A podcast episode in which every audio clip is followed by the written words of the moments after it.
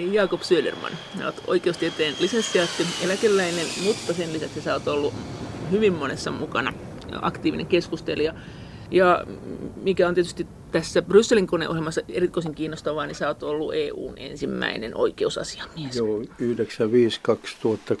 että siitä on jonkun verran aikaa. Ja oikeusasiamiehen tehtävähän oli valvoa EUn hallintoa, eikö ollut? Joo, se oli ajatus se, että Brysselissä on hirveän paljon byrokratiaa ja jonkun pitää saattaa kansalaisia sen suhteen. Sitten jäsenmaiden kansalaisten usko, että oikeusasiamiehellä oli laajempiakin valtuuksia ja se johti siihen, että luotiin semmoinen hyvä yhteistyöverkosto kaikkiin kansallisiin ja alueellisiin oikeusasiamiehen niin, että aina löytyisi joku, joka voisi auttaa. Ja, ja sitten kun tuli tämä EUn perusoikeusasetus, niin se antoi vähän niin kuin laajempaa pohjaa, niin siitä tuli aika hyödyllinen virasto lopulta. Miten sitten, kun sä olit oikeusasiamies, sähän aloitit sen homman, millainen draama siihen liittyy? Mitä EU-hallinto sanoi siitä, että sitä ruvettiin valvomaan, että toimiiko ne avoimesti? Sehän ette ilmeisesti pystynyt, vai pystyittekö te käyttämään tätä hyvä hallinto perustetta aikoinaan sanottiin, että Suomi vie EUn hyvää hallintoa ja kun Suomi on siellä, niin meidän hieno hallintomenettelylaki on myös siellä kohta, mutta ei kai mennyt näin. No oikeastaan se meni aika hyvin, että se hallinnon yleisajatus oli se, että kun niillä on niin pirun huono maine kansalaisten keskuudessa, niin ne mielellään yritti korjata sen, että tämä yleinen suhtautuminen virkamies oli aika myönteinen.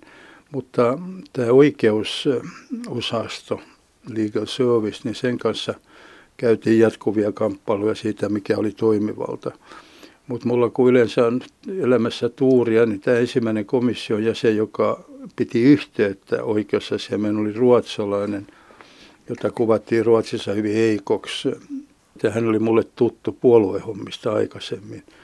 Ja hän oli oikeastaan semmoinen hyvin topakka ja, ja taisteli sen oikeusasiamiehen toimivallan puolesta niin, että oikeastaan kaikki ongelmat raivautu. Ja nämä ranskalaiset, kun johti legal service, olivat kyllä hyvin kiukkuisia, mutta taipuivat. Että vähitellen siitä tuli, ne vastasi kysymyksiin ja, ja sitten me tehtiin omat hyvän hallinnon säännöt, jonka Euroopan parlamentti yksimielisesti lopulta hyväksyi joka pohjautui siihen, että me kaikista jäsenmaista varastettiin niiden parhaat hallinto ajatukset ja, ja kyllä komissio niitä kiltisti noudatti, mutta komissio ei suostunut siihen, että siitä tulisi pysyviä sääntöjä. Se kysymys on vieläkin auki, mutta käytännössä että mulla jäi kyllä EUn eh, hallinnon normaali virkamista aika myönteinen kuva, että ne oli hyvin Eurooppa-myönteisiä ja yritti olla hyödyllisiä. Että siellä ei, niin kuin Suomen hallinnossa oli vähän niin kuin päinvastaista, että noudattiin kyllä sääntöjä, mutta tuosta tuli kiistaa, niin pantiin kyllä hanakasti vastaan, että piti melkein uhata, että syy mä syytän, vaan syytteeseen, että ne taipuisi. Että EU-hallinto oli jollain tavalla taipuissa ja kaksi kolmasosaa virkamiestä oli varmaan hyvin myönteisiä oikeassa se mielessä. Miltä se nyt tuntuu? Miltä tämä näyttää? Mihin tämä on mennyt, EUn hallinto, sen jälkeen kun sä oot sen jättänyt? No mä sanoisin, että koko EUn ongelmahan on se, että, että silloin oli tämmöinen hyvin valoisa aika, kun mä tulin sinne, että avoimuus, transparans oli tämmöinen, kaikki puhuu sitä ja mehän vaan keksittiin niin kuin sille sisältö, jolloin se tuli vähän tuskasemmaksi hallinnolle, mutta ja sitten oli paljon rahaa käytössä, että aina kun oli joku ongelma, oli Afrikassa tai Keski-Amerikassa, niin ei aina löytyi rahaa, että oli tämmöinen hyvin, silloinhan Suomessa jo säästettiin, että se, kun 90 lavan vuoksi, että se oli oikein semmoinen, että olisi tullut kevääseen. Mutta nythän se on kääntynyt sitten, kun että oikeastaan jos joku sanoo transparans, niin siellä kysytään, että kuka nyt tämmöisen hullutuksen on keksinyt. Sitten meni vähän niin kuin on mennyt toiseen suuntaan, mutta ongelmahan on, on se, että on tullut ne valtavat kriisit, jotka on niin kuin EUn perustaa oikeastaan raivannut. Ensimmäinen oli tämä euron kriisi, että mä olin silloin eduskunnassa ja yritin huomauttaa, että euroa perustettaessa sovittiin siitä, että jäsenmaat ei saa auttaa toisiaan eikä EU saa auttaa jäsenmaita – jos tulee maksamattomia laskuja, vaan tämä jäsenmaa ja nämä pankit, kun on lainottanut, saa vastata siitä, mutta tästä sitten luovuttiin Kreikan tapauksessa ja ensimmäinen aalto oli se, että huolehdittiin vain suurista pankeista Ranskassa ja Saksassa. Mutta sehän, eikö se tehty näin, että se tehtiin EUn organisaation ulkopuolella, että nämä no, EVM no se ja oli, ER? No se oli siis semmoista hyvin joustavaa tulkintaa, että se oli siis täysin perussääntöjen vastasta, mutta ensin väitettiin, mä kysyin aikoinaan suuressa valiokunnassa pääministeri Vanhaselta, eikö tämä ole kiellettyä? Sanoin, että ei, ei, me saadaan korkoon, niin tämä on niin bisnestä Suomelle. No mä yritin kysyä, että jos ne jää maksamatta, niin kuin ne tietysti jäi, niin, mutta sehän valuu sitten siihen, ja sitten kun niin mä tulkitsen tilanne, kun Jutta Urpolainen sitten tuli ministeriksi, hän rupesi vaatimaan näitä takuita, jotka sitten annettiin hyvin epämääräisessä muodossa, mutta silloin nämä havahtui Saksa ja lähti siitä, että ei tämä voi jatkua, että me vaan pelastetaan nämä pankit, koska nämä pankithan oli lainannut rahaa todella suurella korolla, tehnyt siis valtavia voittoja. Ja silloin tuli tämä, että nekin joutui vastuuseen, mutta se oli valtava shokki, että, että kun tuli kriisi, niin EU ei noudattanutkaan sääntöjä. Siinä oli tietysti se ongelma, että kaikki jäsenmaat hän ei ole euromaita, jolloin jouduttiin vähän niin hoitaa asioita. Mutta eurohan oli todella hankaluuksissa ja, ja sehän sitten jollain tavalla tuli juomiin, kun keskuspankki rupesi hyvin aktiivisesti ja sen tietokoneet paino enemmän euroa ja se jollain tavalla sitten rauhoittui. Mitä sä oikeusoppineena sanoit näistä kaikista tavallaan säätämisistä? Että...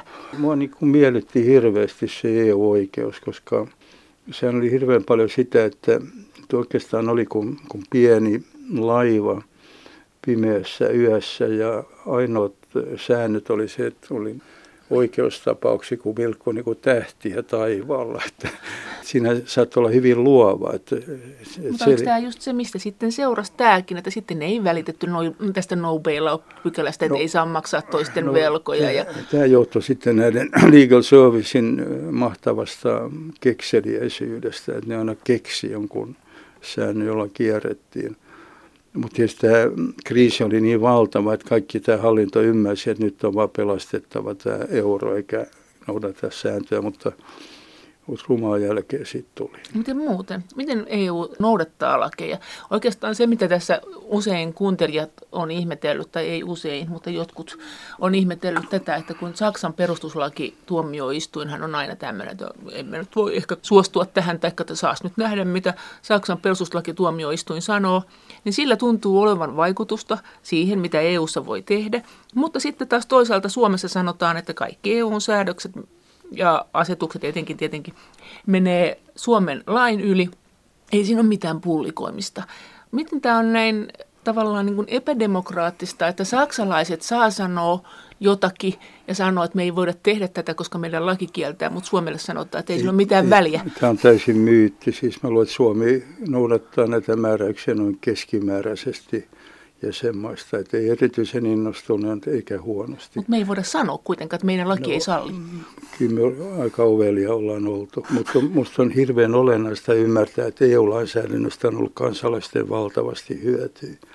Että jos ajattelee kaikkia sääntöjä niin kuin turismista ja myöhäisistä lennoista ja sitten se, että yllättää nämä meidän lomakohteet, niin ne on kaikki kunnossa, että ruoka on puhdasta ja EU-lainsäädäntö on pannut todella Euroopan paljon paremmaksi. Että yleensä kansalaisilla on hyötyä lainsäädännöstä. Että, ei, että on monta asiaa parantunut valtavasti. Mutta se, joka on tapahtunut viime aikoina, se, että komissio ei enää jaksa vaatia. Et kun on tullut tämä, tämän toisen kriisin vuoksi, eli kun tuli tämä suuri maahanmuuttoaalto, joka oli EUlle tällainen yllätys, vaikka nämä maahanmuuttajat oli kerääntynyt kauan siihen ja oikeastaan pohjana oli se, että muutamat eurooppalaiset maat oli pommittanut Syyrian ja Liibyan kappaleeksi, niin ne oli sitten yllätyksenä ja, ja siinähän ei taas noudatettu mitään sääntöjä. että aikoinaan meidän hyvin ponnekas sisäministeri Rajamäki oli elävästi mukana, kun tehtiin semmoinen Dublinin päätös, että se jäsenmaa, joka ottaa vastaan sen maahanmuuttajan, joutuu sitä huolehtimaan. No, nehän tuli Kreikkaan ja Kreikalla ei ollut mitään edellytyksiä, mutta ei, ei rientänyt avuksi ja tällä tavalla tämä valtava ihmismassa siirtyi sitten maiden yli. Ja, ja siitähän tuli sitten tilanne, jossa muutamat maat noudatti sääntöjä, toiset ei, ja oli mahdottoman paljon rekisteröimättömiä maahanmuuttajia ennen kuin lopulta ryhdistäydyttiin. Ja tämähän on valtava ongelma kentällä, koska kun Euroopan talouskehitys on hidastunut, työllisyystilanne nuorilla on ollut todella huono, niin sitten tulee hyvin no, paljon nuoria miehiä, jotka on hyvin halukkaita tekee ihan, ihan mitä vaan. Ja osahan niistä on tavattoman päteviä, ei syyrialaiset mitään, ja se mikä takapajunen maa ollut. Niin tämähän on semmoinen myrkyllinen kokteili, joka on EUlle todella raskas. No nythän sekin järjestyy. No millä tavalla se järjestyy? Tehdään Erdoganin kanssa sopimus, että pitäkää ne siellä, niin me maksetaan. Ja nyt etsitään Libyasta jotain tahoa, jonka kanssa voisi tehdä sopimuksen. Libyahan on pirstaleena, että se sikäli ne hallitus ei kai pysty. Niin siinähän luovutaan ikään kuin kaikista eurooppalaisista arvoista. Mutta se on niinku suuri tämmöinen moraalinen kriisi, joka jäytää EUta. Jakob Söderman, jos sä olisit oikeusasiamies, EUn oikeusasiamies edelleen, niin mihin se tässä puuttuisit? No mä en usko, että tämä on vähän semmoinen, että mä luulen, että nykyinen oikeusasiamies tällaisissa on hyvin näyttävästi ollut esillä. Mä en ole seurannut häntä niin kovin paljon.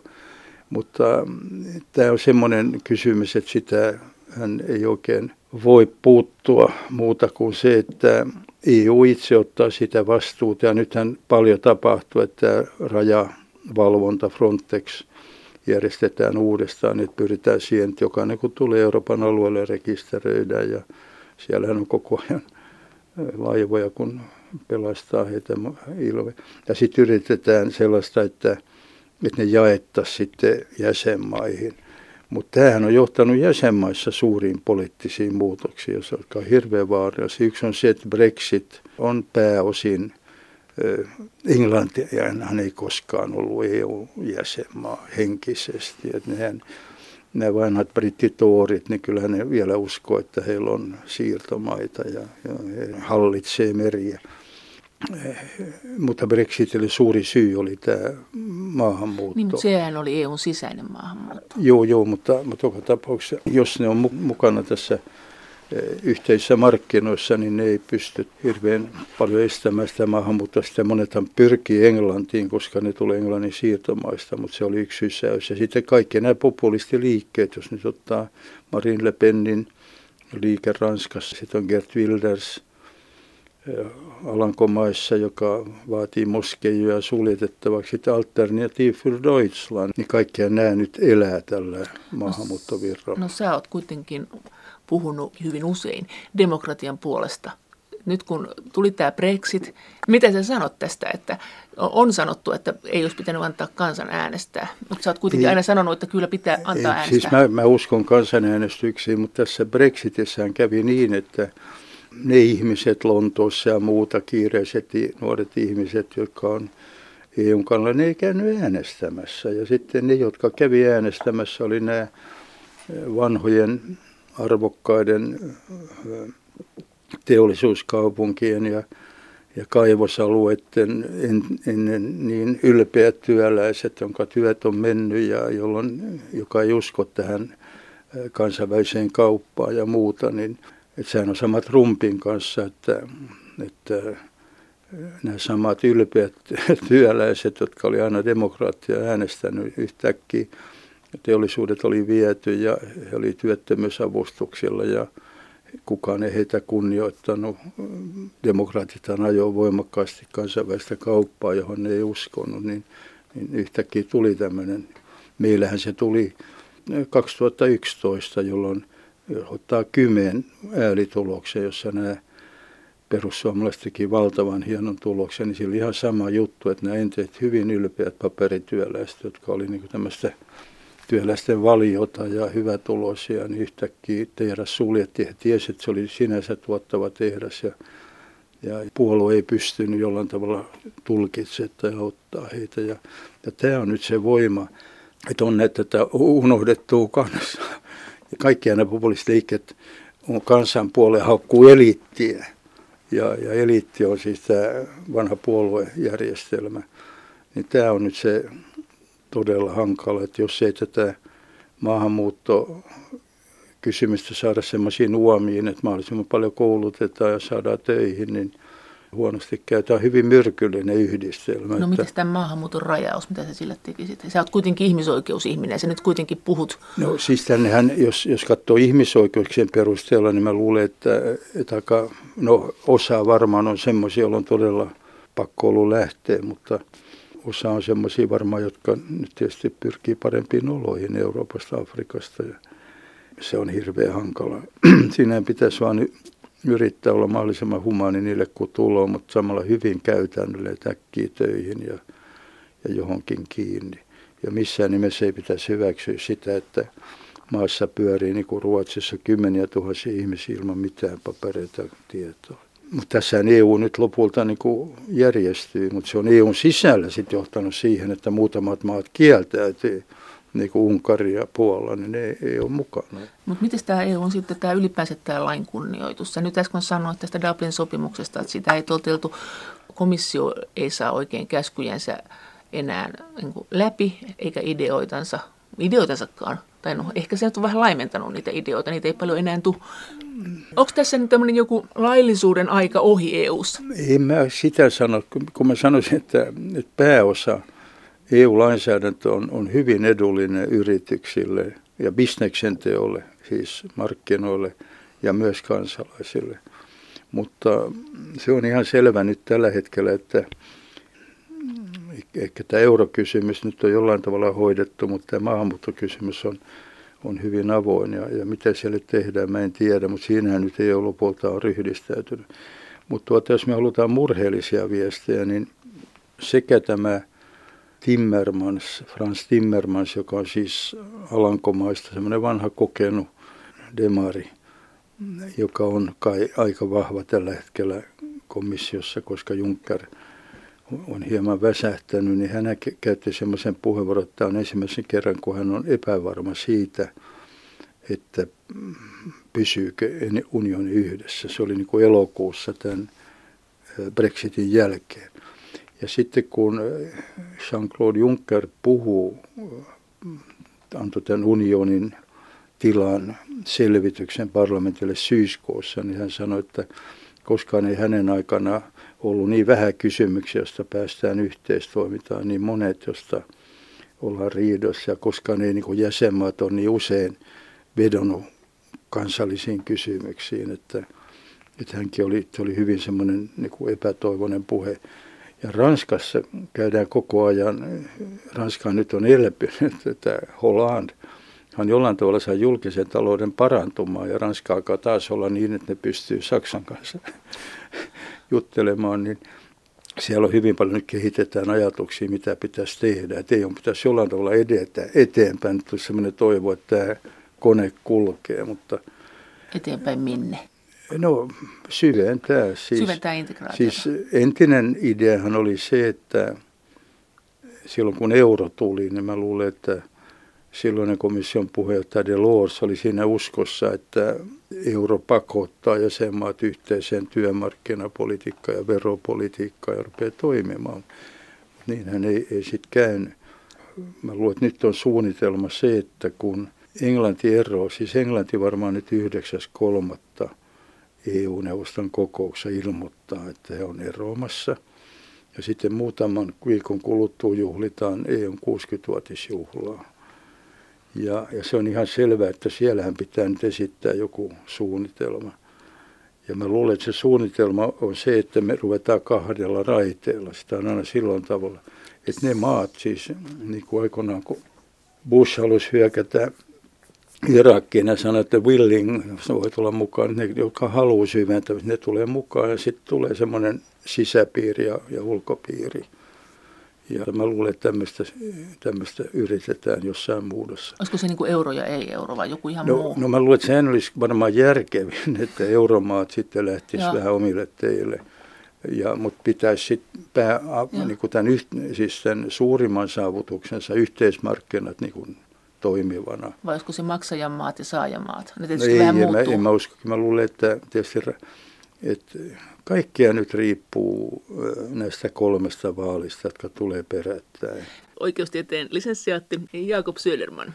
Pekka Sauramo sanoi tässä ohjelmassa pari, muutama viikko sitten, että hänestä tämä euro pitäisi hajottaa, että koska tämä on tämmöinen riesa, tämä estää talouden kehittymistä, että tämä ei vaan toimi, että me ollaan tämä luotu, tämä häkkyrä, niin vähän niin kuin nämä ympäristöongelmatkin, niin niitä ei saa jättää seuraaville sukupolville, vaan ne pitää hoitaa. Meidän pitäisi kokoontua kaikkien sivistyneesti yhteen ja hajottaa euro. Ja professori Petti Haaparannan kanssa puhuttiin tässä kanssa joku aika sitten tästä teemasta, että kun tämä EU on nämä neljä vapautta, tämä pääomien, tavaroiden, palveluiden ja työvoiman vapaa liikkuvuus, niin oliko ne järkeviä? Miten sä tämän näet? Ja tuleeko tämä hajottaa EUn? Ja jos, niin mitä sitten tapahtuu? No mä luulen, että, tämmöiset hätäiset vedot nyt juuri, niin hän johtaisi täydelliseen kaaukseen. Siis mitkä, jos sivistyneesti hajotetaan euro? Mä en luule, että se on hyvin hankala. Mä, mä sanoisin niin, että tämä Euroopan tulevaisuus, Eurooppa on selvinnyt hirveän monesta kriisistä loppujen lopuksi niin nämä seuraavat vaalit on ratkaisseet. Ensin meillä on Hollannin vaalit, jossa tämä Gert Wilders haluaa lopettaa moskeet ja kaikkia muuta. Hän ilmeisesti tekee hyvän vaalituloksen, mutta Hollannissa he, he ei ota häntä hallitukseen. Siellä varmaan jatkaa normaali hallitus kuitenkin. Mutta sitten tulee tämä Ranskan vaali, jossa Le Pen on, vahvoilla, ehkä saa suurimman äänimäärän ja jolla on suoraan sanoen täysin fasistinen ohjelma – ja, on hyvin, ja, ja, ja Putinhan nyt oikein melkein avoimesti tukee hänen vaalityötä. Ja sekä tämä klassinen oikeisto että vasemmisto on aivan hajallaan. No nythän siellä on sitten entinen opetusministeri Emmanuel Machon on, on perustanut liikkeen En March, joka on hyvin suosittu tällä hetkellä. Hän, hän on alun perin siis jonkunlainen sosialisti ja tällä hetkellä näyttää siltä, että että hän pärjää. Ja hän on siis avoimesti EUn kannalla, joka hänen vaalitilaisuudet on vähän niin kuin Koiviston vaalitilaisuudet. Silloin kun oli Koiviston ensimmäinen vaali, että jää tuhansia ihmisiä ulkopuolelle. Et jos käy niin, että hän siis voittaa, niin ilmeisesti tulee tämmöinen hyvin EU-myönteinen presidentti Ranskaan. No sitten hänellä ei ole puoluetta, niin kai se sosialistipuolue jollain tavalla elpyy ja järjestetään uudestaan. Ja hän saa jonkunlainen sen hallituksen, mutta hän varmaan menee sitten Saksan kanssa heti ja rupeaa miettimään tulevaisuutta. No Saksan vaalit on sitten elokuussa ja siellähän Merkel on aika suurissa vaikeuksissa. Merkel on ollut varmaan paras mm, johtaja Euroopassa näiden kriisien aikana, kaikkein järkevin. Mutta hän innostui ja kannatti tätä maahanmuuttoa, joka Saksassa nyt ei ollut kauhean suosittu. Ja se loi tämmöisen Alternativ für Deutschland, joka ei ole siis natsistinen liike, mutta tietysti hyvin saksalaismielinen ja oikeistolainen. Ja ne on pessy häntä näissä lendervaaleissa.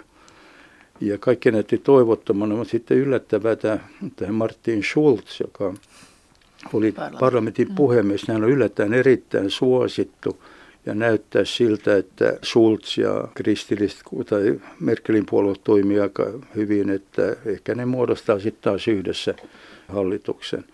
Niin tässä tilanteessa tietysti tulee tämä Ranska-Saksa miettii, miten mennään. Ja nehän on molemmat, toinen on hyvin kekseliäissä, siellä on valtavia keskusteluja Ranskassa. Saksalaiset on vähän niin kuin oma hyväisiä, kun kaikki menee hyvin, mutta mutta varmaan ne keksii jonkun tien eteenpäin. Ja mä luulisin, että se on se, että ruvetaan kahdella raiteella. Mä en usko, että mä luulen, että tämä on tämmöistä toivoajattelua, että, että eurosta yhtäkkiä päästäisiin ja Pohjoismaat muodostaisi jotain. Haluaisit se? No mä halusin silloin, kun mä olin EUssa, niin toi Paavo Väyrynen kutsu sellaisen pohjoismaisen aamiaisen ja, ja ne oli ihan kivoja. Mutta jos katsoo Pohjoismaita, ne on oikeastaan aika hajallaan. Et Norja on ne öljytylöt ja ne on oikein tyytyväisiä, että ne oikeastaan noudattaa EU-lainsäädäntöä, mutta voi sitten päättää, mitä ne haluaa. Tanskaan ei voi luottaa, ne on Mannermaalla kuitenkin ja ne on musta aika erikoisia ollut. Ne on kauppamiehiä pohjimmiltaan. Ja Ruotsihan haluaa, että ne voisi johtaa Pohjoismaita ja siihen suomalaista on niin kauhean innostunut. Niin mä, mä en kauhean paljon usko siihen, mutta niiden arvopohja, jos ajattelee, että olisi nämä protestanttiset maat tai niin kuin Saksa ja Hollanti ja Pohjoismaat, niin olisihan se paljon uskottavampi euroalue kuin nykyinen. Eli jos EU hajoaisi, mutta tarkoitatko siis EU-aluetta vai euroaluetta? No molemmat. Ah, molemmat jo. on täysin naimisissa toistensa kanssa. Enemmistään on euroalueet.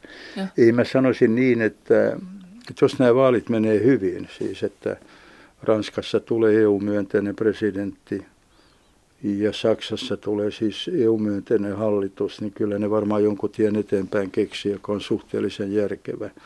Tämä on tämä myönteinen juttu, että mä en usko, että Suomella on mitään intressiä sieltä, että euroalue hävii koska mm. sekä Putin että Trumphan on nyt, nyt aika anti-eurooppalaisia tällä hetkellä, että kyllä se on parempi, että EU pärjäisi.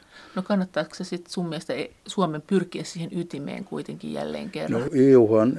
Jos tulee kahden raiteen EU, niin me no, siellä Saksan kanssa. Mä sanoisin niin, että mä aina sanon niin, että Suomen kannattaa imeytyä Saksan, nykyiseen Saksan kainaloon, koska siellä on nyt suhtkoot järkevä. Ja, ja sehän on niin, että mun lapsuudessa Saksa oli jotain ihan kauheata.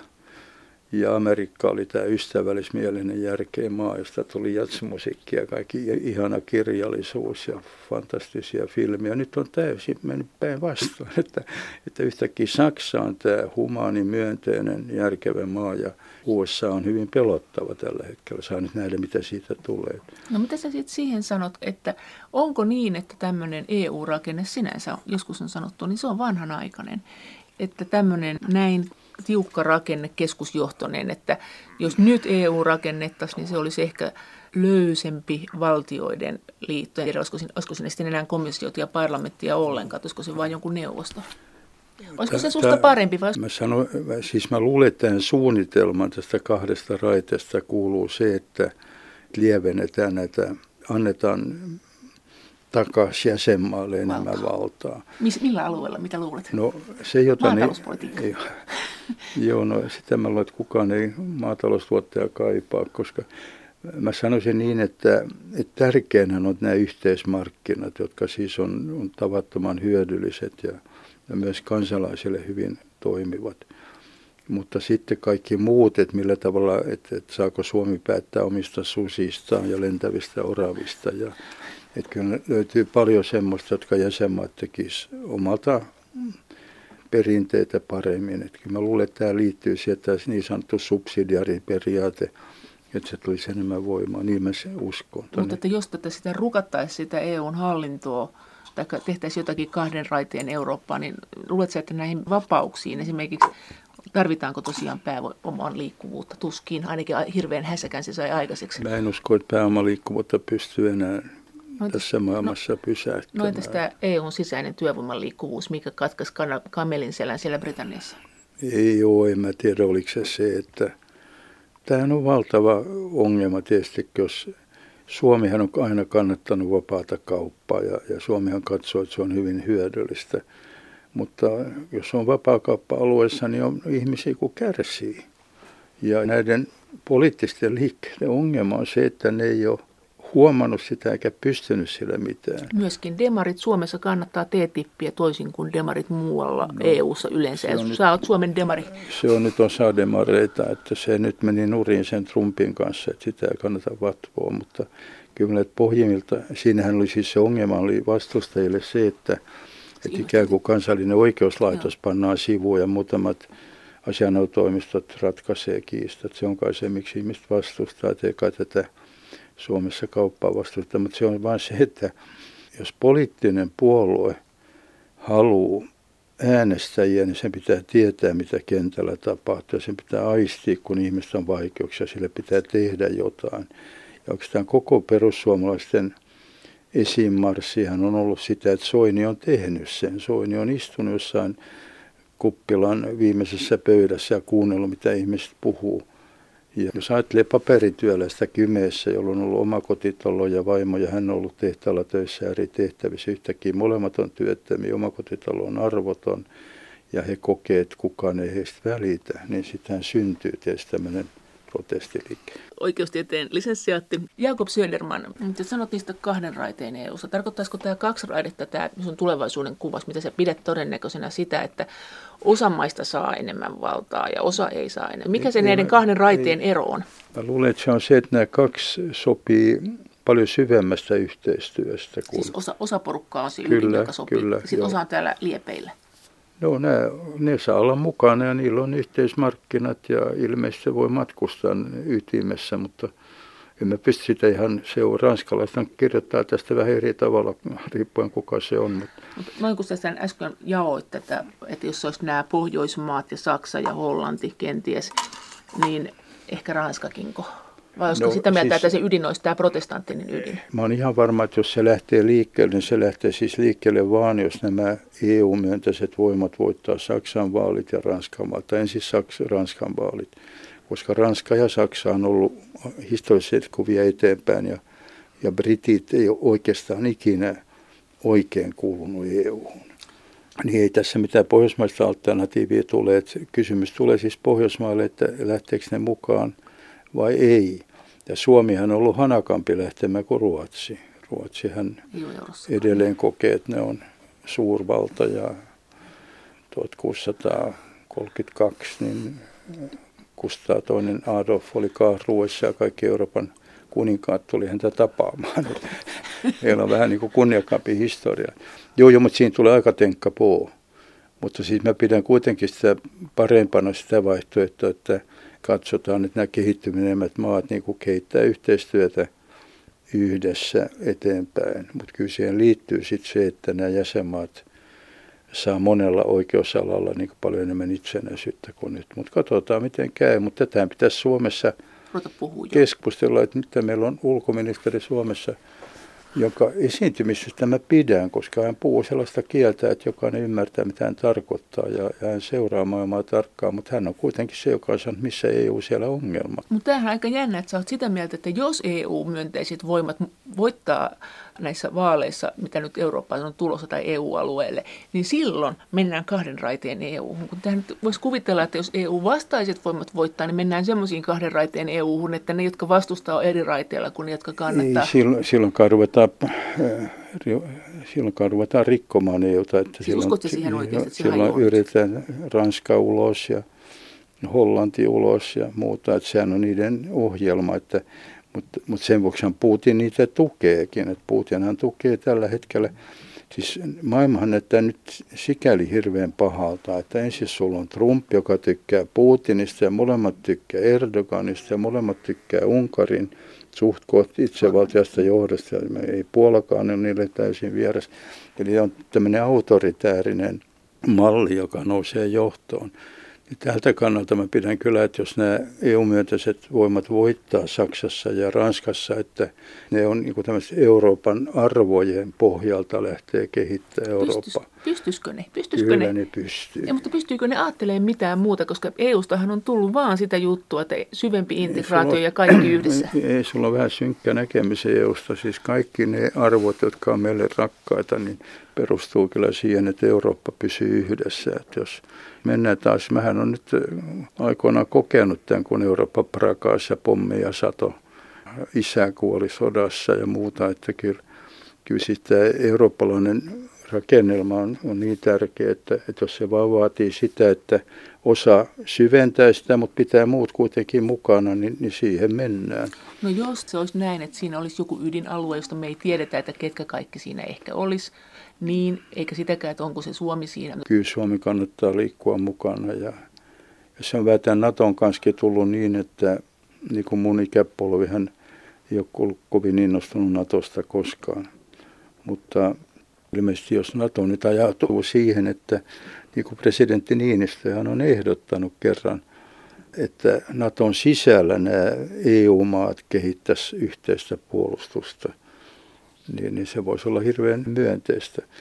Mitkä jäisi liepeelle sen suuren ytimen ulkopuolelle ja mitä niille enää jäisi yhteistä EUn kanssa? No kyllä kai tietysti tämä yhteinen, yhteinen tuota, Säädökset? Ei, mutta no, säädökset tietysti Usein. jää ja Englantihan joutuu ne kumoamaan myös.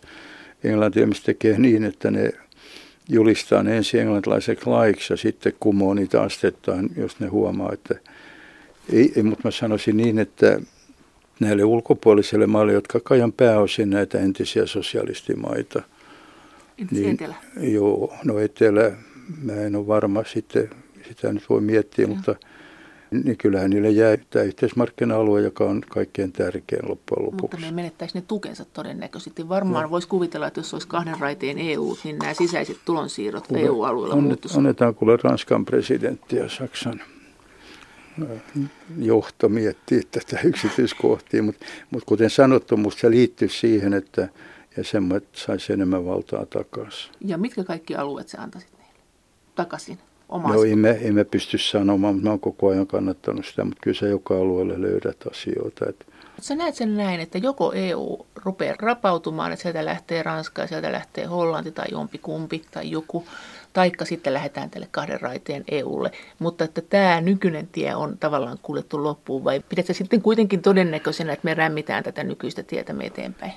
No aikoinaan silloin, kun mä tulin EU, niin oli semmoinen Bjerregaard Tanskasta, joka oli komission jäsen. Hän sanoi, että EU on kuin polkupyörä, että pitää polkea koko ajan eteenpäin, että muuten se sammuu. Ja, ja mä luulen just, että nämä kaksi kriisiä, eurokriisi ja tämä maahanmuuttokriisi on tehnyt sen, että EU on pysähdyksissä ja, ja on pakko kyllä varmaan tässä Rooman koko juhlakokouksessa varmaan tulee jo puheenvuoroja, mutta kuten sanot, ranskalaiset ajaa kovin voimakkaasti nämä filosofit ja miettelevät, että kahdella raiteella mennään. Mä luulen, että Merkelkin on jo puhunut siitä, mutta tämä edellyttää, kuten sanottu, että Ranskan ja Saksan vaalit päättyy niin kuin hyvien ihmisten voittoon.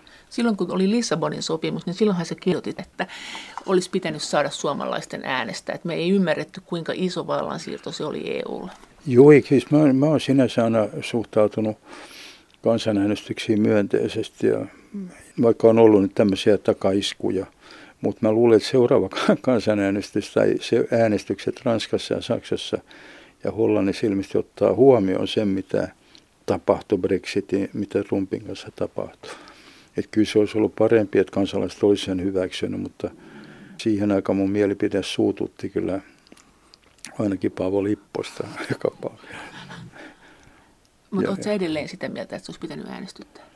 No kyllä tärkeistä asioista olisi aina hyvä äänestyttää. Että siinä oli todella suuria vallansiirtoja, mutta mä luulen, että suomalaiset olisi äänestänyt puolesta. Mutta siis jos me lähdetään kahden raiteen EU-hun, niin silloin meillä on edessä uusi tämmöinen suuri perustuslakiäänestys tai perussopimusäänestys. Kyllä, kyllä. Joo, ja siitä tulee hankala loppu Suomelle, mutta se nyt riippuu sitten, mikä meidän poliittinen kehitys on, että tällä hetkellähän sekä puolustus että ulkoministeri on ikään kuin EU-vastaisia voimia, että, mutta katsotaan, miten Suomessakin tämä politiikka kehittyy. Miten tämä, kun nyt siellä on tämä EPP-värisuora, eli EPP on tämä ryhmä, josta esimerkiksi meidän kokoomus, se on nyt EU-ssa, se on siis komission, neuvosto ja parlamentti, siinä on kaikilla johto EPPllä.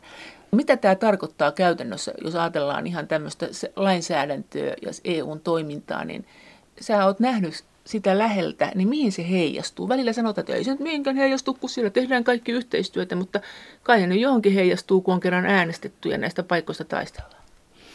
Joo, mä en usko, että ne eurooppalaiset puolueet on mitenkään, ne on aika erilaisia todellisuudessa, vaikka ihmiset on eri ryhmissä, että Euroopan parlamentissa on usein niin tapaa jonkun ihmisen ihan toisesta puolueesta, niin voi olla ihan samaa mieltä. Että, että kyllä se on vain sitten tämä yhteinen linja, josta sovitaan, miten se käy. Että, että EU-tahan on vaivannut tämä sosialistien ja sosiaalidemokratian rapautuminen, tai että oikeastaan tällä hetkellä, jos katsoo Etelä-Eurooppaa, niin tämä vanha mahtava Pasokkon historiaa Kreikassa.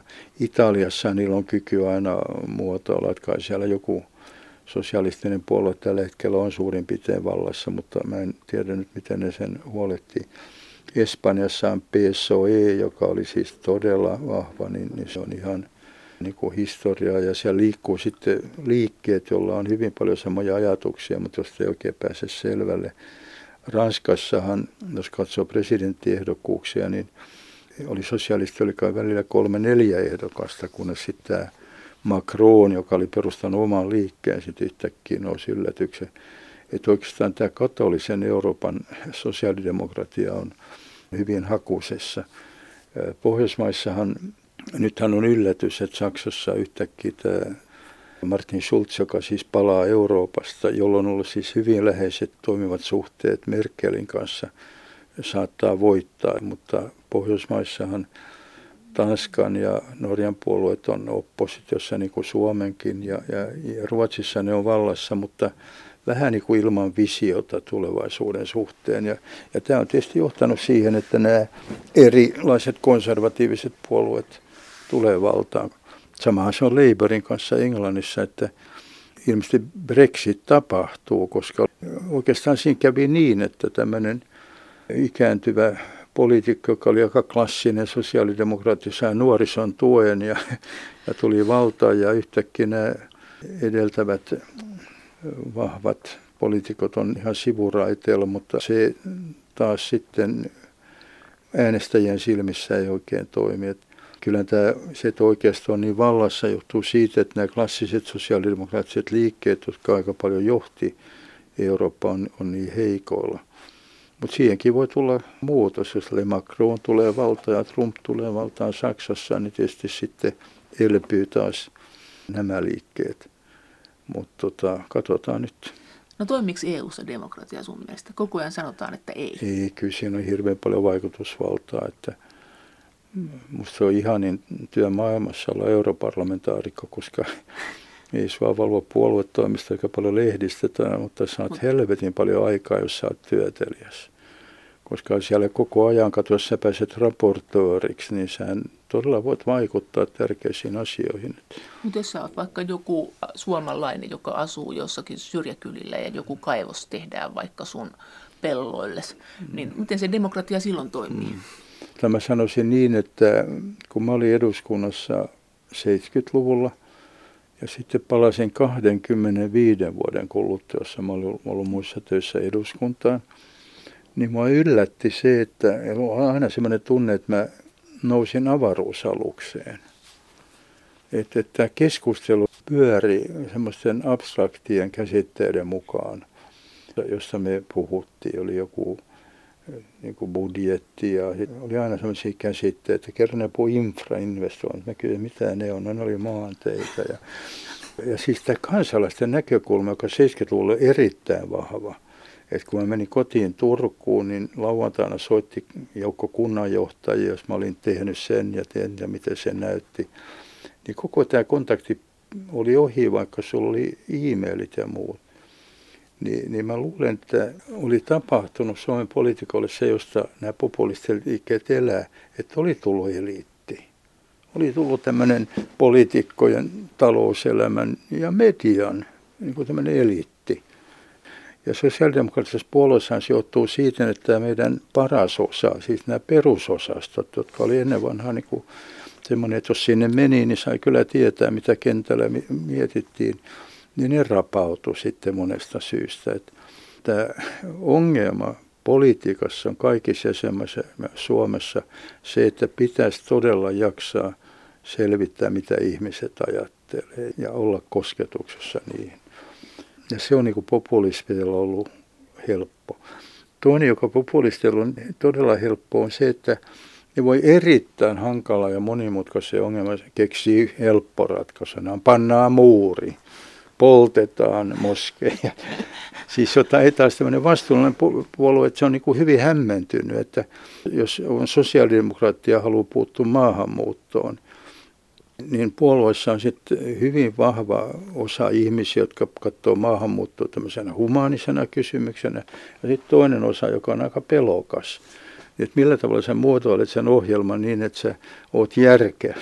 Että ne maahanmuuttajat, kun tänne tullut, ne pannaan töihin ja sitten pidetään rajat tiukkana ja otetaan sitten, ketkä otetaan. Et vanhojen vastuunlaisten puolueiden asema on erittäin hankala populistien kanssa, mutta mä sanon vielä senkin, että siis populistit ei tule valtaan, ellei ne pääse yhteistyön jonkun vanhan kunniakkaan puolueen kanssa. Ja niin kuin Trump tuli valtaan siis, koska kuitenkin vaikka republikaanit puoluejohtaja hän pitänyt, niin osaa piti. Näin sanoi siis entinen eduskunnan ja Euroopan oikeusasiamies sekä entinen SDPn kansanedustaja Jakob Söderman. Kiitos teille kaikista viesteistä. Kaikki viestit ovat erittäin tervetulleita ja niitä voi lähettää esimerkiksi sähköpostiosoitteeseen maija.elonheimo.yle.fi ja sen lisäksi me voimme keskustella näistä EU-asioista ohjelman aikana kanavan lähetysikkunassa.